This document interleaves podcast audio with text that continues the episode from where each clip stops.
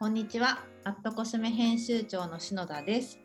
えーアットコスメがお送りするビューティートーク。今回のゲストは、えー、クイアアイインジャパンのエピソード2の主人公でご出演されたカンさんにお越しいただきました。カンさん、本日はよろしくお願いいたします。よろしくお願いします。はい。で、えっ、と、なんで今日、カンさんにゲストにお越しいただいたかっていうと、まあ、私がいろいろなメディアとか SNS をあの見る中で、カンさんっていう方の存在を最近目にすることが増えたなっていう気がしてて、でそのあの記事とかに載ってらっしゃるカンさんが本当にピュアで、なんかキラキラした方に見えてなんかすごい魅力的だなっていうのを本当第一印象で感じてぜひもし機会があればお話ししてみたいなと思って今回お声をかけさせていただきました。よろしくおありがとうございます。よはいろしくお願いいたします。嬉しいです。はい、私もとっても嬉しいです。で、えーそれでは早速、カンさんといろいろなお話をしていきたいなと思うんですが、そうですね、もう冒頭にあのご紹介するときに、 Queer Eye in Japan にご出演されたっていうことをお話ししたんですけれども、あのその中で、まあ、カンさんは、えっと同性愛である自分っていうことを本当にいろいろ葛藤やいろんなストーリーがあったと思うんですが、多くの方に自分が同性愛であることを知らせるじゃないけど分かる？はい。はいなるんで。すけど、なんかそういう時の思いとかって教えてもらってもいいですか、そうですね。うんあの、2018年に、僕もともとイギリスに留学をしていて、2016年の秋から2018年の冬まで大学院で勉強していたんですけど、2018年の4月に日本に帰ってきてお仕事を始めたんですね。で、イギリス留学中にパートナーと出会って、イギリスで。うんで付き合ってて、日本帰ってきてからも遠距離してたんですけど、なんかやっぱり日本の社会って、同質性をものすごく求められたりとか、自分が性的マイノリティであることが、まあ、なかったかのようなコミュニケーションみたいなものを受けることがあって、なんか自分ってどうやって生きたらいいんだろう、自分らしさってどうやって出したらいいんだろうって分かんなくなってしまっていたんですね。でそんな時にその Queer Eye のお話が来て、であの Fab Five の 自分らしく生きてる、もう top of top みたいな人たちを見たときに、なんかこの人たちと会ったら、もしかしたら自分らしく生きるきっかけになるかもしれないと思って、そんな思いから番組に出演することにしました。うーん。ね、あの5人は本当になんかどんな状況の人でも本当に元気とか勇気とかをくれて、ね、実際にお会いしてみてねどうでしたか？いやもう、あのままというか、表面で見るままうん。で、あと、そうですね、すごくニコニコ優しくて、あともう一個伝えたいのが、とてもいい香りをしてました。それは画面上では伝わらないことなので、うん。お伝えしたいなと思って。5人ともですか？皆さんもすごくフローラルな、お部屋に入って来られた瞬間にもう香りで分かりました、誰かが来たすごい。ねえじゃあそんな、なんだろうな、ポジティブなエネルギーもあったし、素敵なはい香りとともに、あの5人がやってきた。そうですね。はい。まさにファビュラスな5でした。うん、であのエピソードの中ですごく私覚えているのがジョナさんがカンさんに向かってあなたは本当に将来もっとこう人前に出るような影響力のある人間になるわよっていうことをお話ししていて今のカンさんはまさにそうなってると思って私ちょっとすごい、うん感動したんですよね。ありがとうございます。嬉しいです。なんかあの当時は撮影が本当にあの番組の流れ通りに進んでいて、Day1、Day2、うん Day3 みたいな感じで進んでいくので、怒涛のスケジュールなんですよねね。だからその時に浴びたすごいポジティブな言葉って、その時は本当かな、そうなのかなって感じだったんですけど、やっぱりその番組終わって、だんだんその人たちの言葉が浸透してくるというか、なんか中に染み込んでいって、で、本当言ってた通りになってきているのかなって思ってます。うんうん、やっぱりあれですね、本当言葉ってすごい力があるっていうことなのかなって今聞いてて思いましたね。うん、そうですね。うんうんうん。しかも生であの5人に言われたら本当はい、はい。本当になんか自己肯定感超上がりそうっていう。うん、そうですね。特になんか普段自分が見せないような姿を5人に見せて、うん、本当にさらけ出した時にもらえるポジティブな言葉って、うん、多分すごく響くんですよね。で、あの5人って決して何かネガティブなことは言わない。うん、なんかプラスプラスに何でも捉えてくれる、うん、あなたのこういうところ素敵なんだけどこうしたらもっと良くなるんじゃない、とか、まあでもそれをしたいかどうかはあなた次第だから、最終的には判断はあなたがすればいいことだけどねっていうような、なんかポジティブに捉えてくれて、かつ最後はあなたに委ねるよっていうような姿勢がすごく心地よかったです。うん、あすごい。なんか日々私も仕事とかで多くの人と毎日コミュニケーション取るんですけどなんか今みたいなことをちょっと意識したいなって思いますね。なんか、うん、つい、あーとか、もう違うのにっていうことを相手にね、思ってしまう時人間なのでどうしてもあるんですけど、はい、ね、そこをなんか意識してポジティブな言葉をかけていくと、まあ、自分にも多分いいし相手もも絶対いいのかなって思いましたね。うんね、今の菅さん、はい、そう思います。ありがとうございます。で、今、菅さんはイギリスのロンドンにお住まいなんですよね。はい、うん、そうです。なんで今、ロンドンに住んでいるかっていうその理由を教えてもらっていいですか、はい、はい、あのさっきお話しした、うん、このイギリス人の同性パートナーと遠距離を合計3年間続けてました。うんで、最初の1年半ぐらいは、お互い年に2回ずつ東京とロンドン行き来するような生活を続けていたんですけど、パンデミックが来てしまって、会えない状況になってしまったんですね。うん、で、まあ、厳密に言うと、僕はロンドンに隔離さえすれば行くことができたんですけど、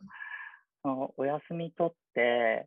向こうで、イギリスで10日間隔離して、まあ、1週間ぐらい過ごして戻ってきて2週間隔離ってなると1ヶ月ぐらいお仕事休まないといけない。でパートナーはあの日本に入ってくることができない。観光ビザでの入国が認められない状況だった。今も認められないんですけど、状況だったので、まあ、会うのが全然サステナブルじゃないなと思って、でどうしても会いたいし、まあ、2人の将来ものすごく不安だなって思っ、で、イギリスに、まあ、最終的に僕が移住して結婚するのが、2人が再会できる方法だし、一緒に住む唯一の方法かなと思ってイギリスに来ました。うんそうですよね。日本だとまだ同性同士の婚姻制度っていうのは、今のところ認められていないっていう事情もありますよね。そうです。はい、おっしゃる通りですね。ねえ。ねえ、なんか、ねえ、それは本当今収録しているのはまさに選挙の直前なのでいろいろ 思うところはね、ありますよね。はい、そうですね。イギリスはそういう同性婚とか、まあ、同性愛の方たちに対して社会はどんなふうにあの受け入れてるというか、どういうふうに感じますか？そうですね。僕がイギリスに来てから、まあ、3ヶ月ぐらいの生活の中で感じるのは、より一般化されているなという印象はあります。うん、どういうところでそういうふうに感じるかというと、例えば近所の人と話してるときに、自分のハズバンドが、うん、クリニックに行ったときに、緊急連絡先に自分の旦那さんの名前書いてきても、何もなんていうのかな、そこで止まることなく、お話が進んでいく、流れていくっていうのが、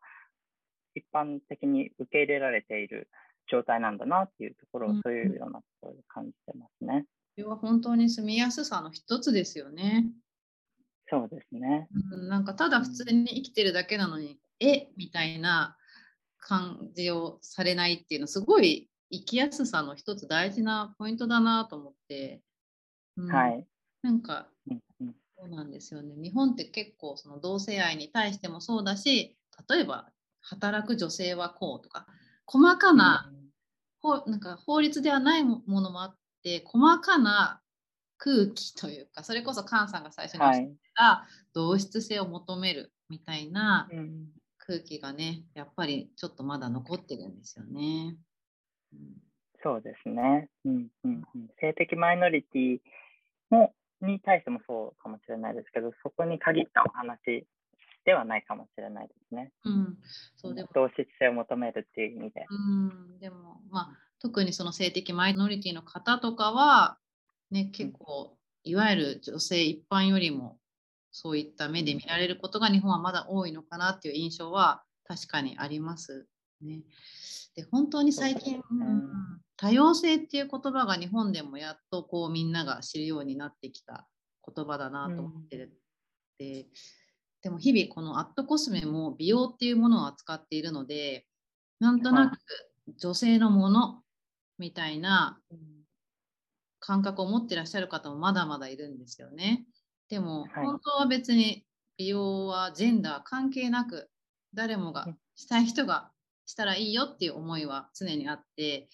で多様性って何なんだろうってよく考えてるんですけど私最近、思ったのが多様性っていうとすぐメディアとかニュースとかではそのマイノリティの方のに焦点を当ててしまうんですよね。はい私そうじゃなくって多様性っていうのはそのこれまでマイノリティとされてきた方が生きやすいような社会にマジョリティ側がすることだって思って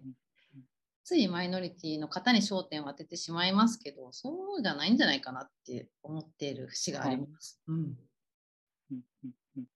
そうですね。あとは、マイノリティ、マジョリティと、なん。ていうん。ですかね、区切れないうん。ところもあるなと思っていて、誰誰もがどこかがマジョリティでどこかがマイノリティってなった時に、なんか自分のためにしてあげることが相手のためにもなるみたいな考え方に変わったらいいなって、そういうふうに多様性を解釈みんなができたらいいなって思ったりもします。そうですよね。あるここでは私はマジョリティだけど、このポイントではマイノリティっていう、一人の人間の中でも、それがぐちゃぐちゃありますもんね。はい、ね。まさにそうだなと思いますね。なんかすごい、私今、ズームでお話ししてるんですが、菅さんのお顔が本当につやつや、つやつやすっきりっていう、すごいいい表情されてるなと思って見てるんですけど、最近の菅さんはどんな感じで過ごしてらっしゃるんですか？最近はですね、あのようやくビザの切り替えが終わりまして、配偶者ビザに切り替わったんですね。で、ビザにが切り替わると、えーイギリスの医療が受けられるようになるのと、あと就労の許可が下りたんです。うんなので、今はあの履歴書を書いて、お仕事をお探しているところです。どんなお仕事をしたいとかあるんですか？そうですね。いろんな業界見てみたいなと思ってるんですけど、前職が化粧品会社での,、あのマーケティングの仕事をしていたので、やっぱり消費財とかうん化粧品に携わりたいなっていう思いがあります。あ素敵ですね。なんか菅さんがその日本で化粧品会社にあのお勤めされてたっていうことなんですけど、なんで化粧品会社に入ろうって思われたんですか？はい。それは、もともと中学生の時に、すごくニキビがたくさんできてしまって、で、まあ、痛かったりとかしてうん。悩んでたんですよね。で、あの家族に相談したら、母が使ってる洗顔料があって、それがいいよっておすすめしてもらって、使ったら、まあ、それだけじゃないと思うんですけど、すごく肌が綺麗になったんですね。うん。ですごく幸せな気持ちになった時にあなんか化粧品ってすごくいいなって思って、その思いがずっと続いてて、で、就職活動するときに、その、あの出来事を思い出して、なんかやっぱすごく化粧品って人を幸せにするものだっていう気持ちがあったので、そういう人を幸せにする商材に携わりたいなと思って、化粧品会社に入りました。素敵な動機ですね。ありがとうございます。なんか本当にアットコスメでも美容を取り扱っているので、まあ、なんとなくこう綺麗になろうとか可愛くなろうみたいな流れになってしまいがちなんですけども結構本当に最近はあれ美容ってどういうことだっけっていうのを常に原点に戻るようにして情報発信するように気をつけてるんですよね。で本当に今カンさんがおっしゃっていたような美容ってそもそも自分の気持ちをこう喜ばせてあげるもの、うん、一番マインドに近い行為の一つだなと思っているので、うん、本当にそういうカンさんの美容との出会いはまさにそれだなって 思います。なんか自分の中からその自分っていいなとか、うん、あ今のこの瞬間幸せだなって出てくる、なんていうんですかね、相対的じゃなくて絶対的な感情が、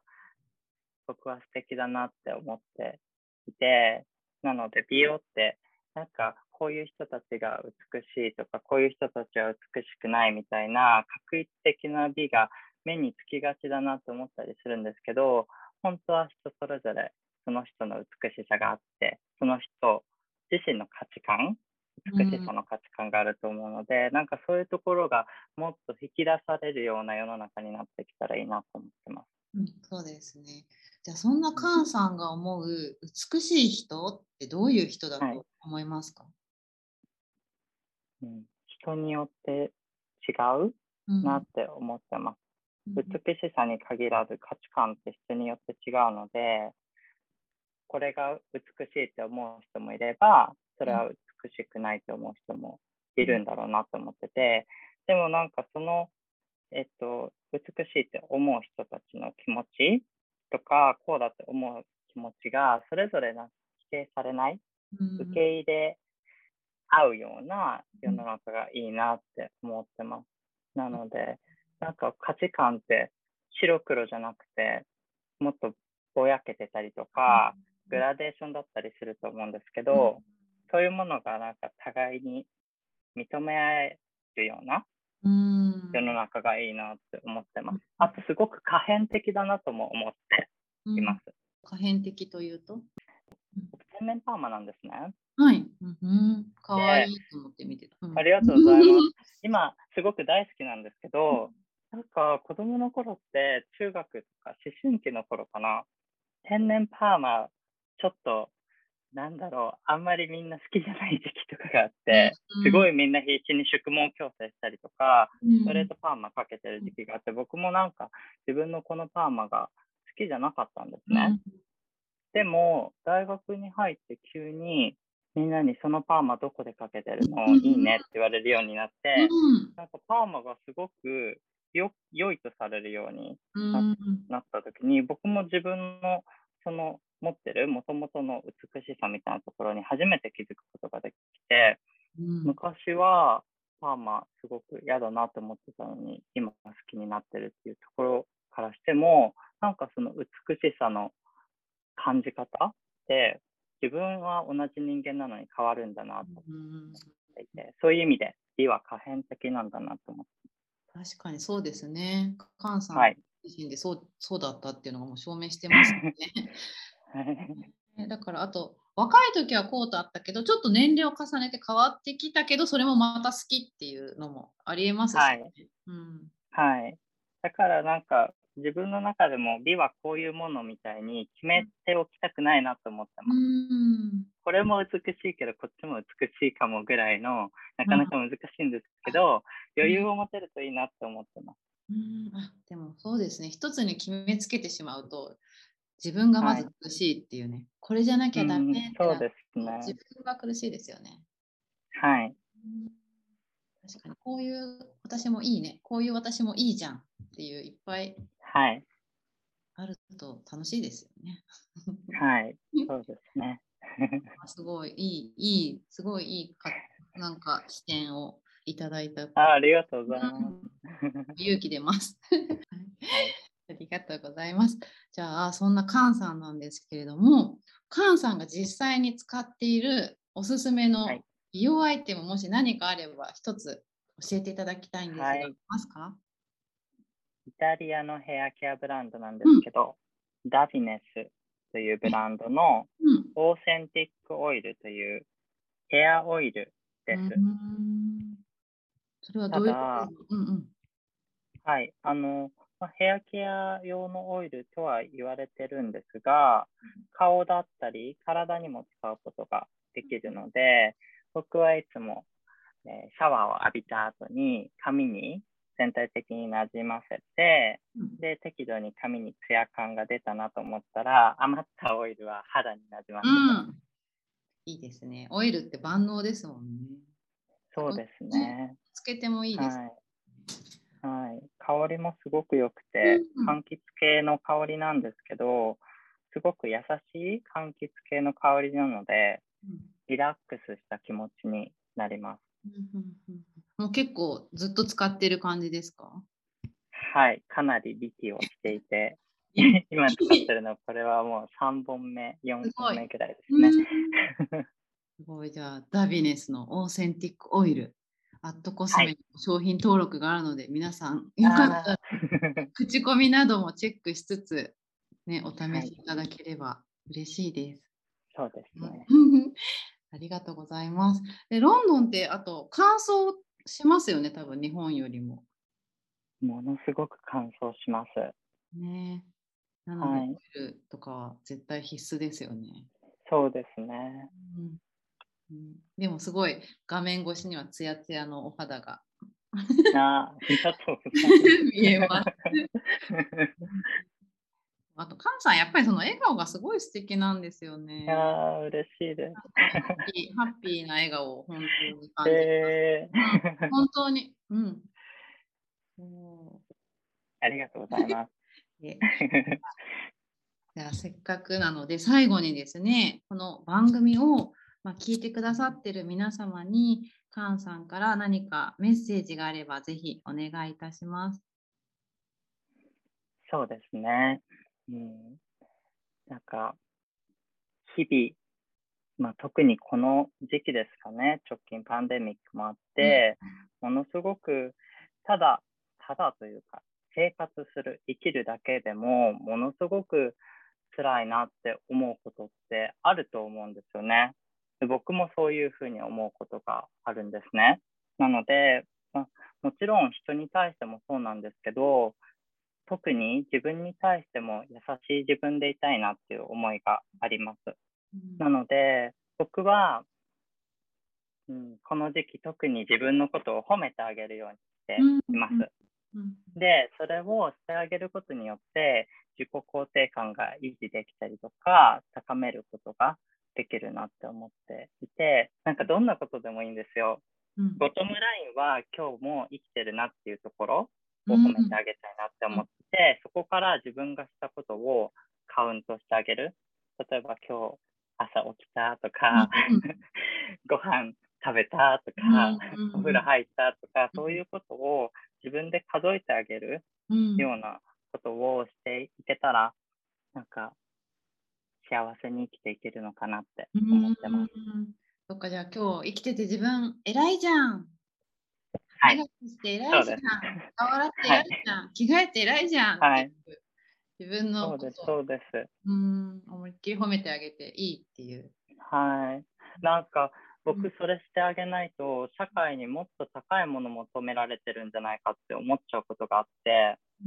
あれもしなきゃこれもしなきゃって思ってるうちに、あれもできてない、これもできてないみたいな感じで自分に、なんていうんですかね、刃が向いちゃうというか、うん攻撃しちゃうようなことがあるんですね。うん。なので、なんかそこはまあできればいいんですけど、そこじゃなくて、まずは、うんうん、できてる、生きてるよっていうところとか、ご飯食べてるよみたいな、うん。そういうところを積み重ねていって、自分のことを常に受け入れられ、受け入れてあげる、うん。なんていうんですかね、ワークをしてあげたいなと思ってます。うん。すごい大事ですね。多分なんかすごい世の中で言われるいわゆる素敵なこととかなんかすごいキャリアアップしてるとかよりも、その自分の一人でお部屋にいる時にその自分をちゃんといいなって思えてるかっていうのはなんていうの？自分のベースみたいなところ、ベースがなんかちゃんと安心みたいに慣れてないと、はい。いくらね外で何しててもぐらついちゃう気もしますね。うんそうですね。ううんんうんうん本当にお部屋で一人いる時に超安心みたいな自分を可愛がってあげるみたいなイメージかな。うん、あそうです、そうです。まさに自分を、を抱きしめるじゃないですけど、そういうことを積み重ねていきたいなと思ってます。すごい私もすごいちょっと自分を責めてしまう時が結構私あるので仕事とか特にあれもできてないこれもできてないってなっちゃうこと仕事とかすると本当そうなるのでよしはいよしって、そうです、そうです。よしよしって。よしよし僕もすごく目標高く設定しがちな人間なんですね。うん。あの、クイアアイの番組でご覧になったらわそう。かるかなと思うんですけど、ボーにすごい書いてて。い、そうなんです。目標すごいたくさん書いてて、あの、カラモさんに全部剥がされちゃったんですけど、なんか、目標を持つことは悪くないと思うんですけど、まずはその自分自身を愛してあげるっていうところを先に持ってきてあげないと苦しいんだなっていうのが、あの、分かりました。自分はそうなんだなって思いました。うんうんうんでさああの多分聞いてらっしゃる方で自分を愛するとか自分を大切にするってよくあるけどどういいやなどういうことなのって思う人もいる気がしてて、うんはい。ね、自分の愛し方ですか？うんなのでさっき言った自分にこうよしよしみたいな褒めてあげるはい。のがすごい大事なのかな。はい。うん。そうですね。よしよしってしてあげるとか、あとは何か本当に緊張するようなことが終わった後は、拍手して自分のこと褒めてあげるとか、打ち合わせの後、はい、 Zoom 会議の後に拍手して、ああ、よくやったね。とか、なんかそういう小さいことの積み重ねだったりするのかなと思います。実践しよう。今、リモートワークも多いので、お家で、 Zoom の会議終わるたびに、偉いみたいに。よくやったっていう。よくやってました、僕。あ早速、今ね、させていただきます。ありがとうございます。では、ドコスメがお送りするビューティートーク、本日のゲストは、カンさんにお越しいただきました。ありがとうございました。ありがとうございました。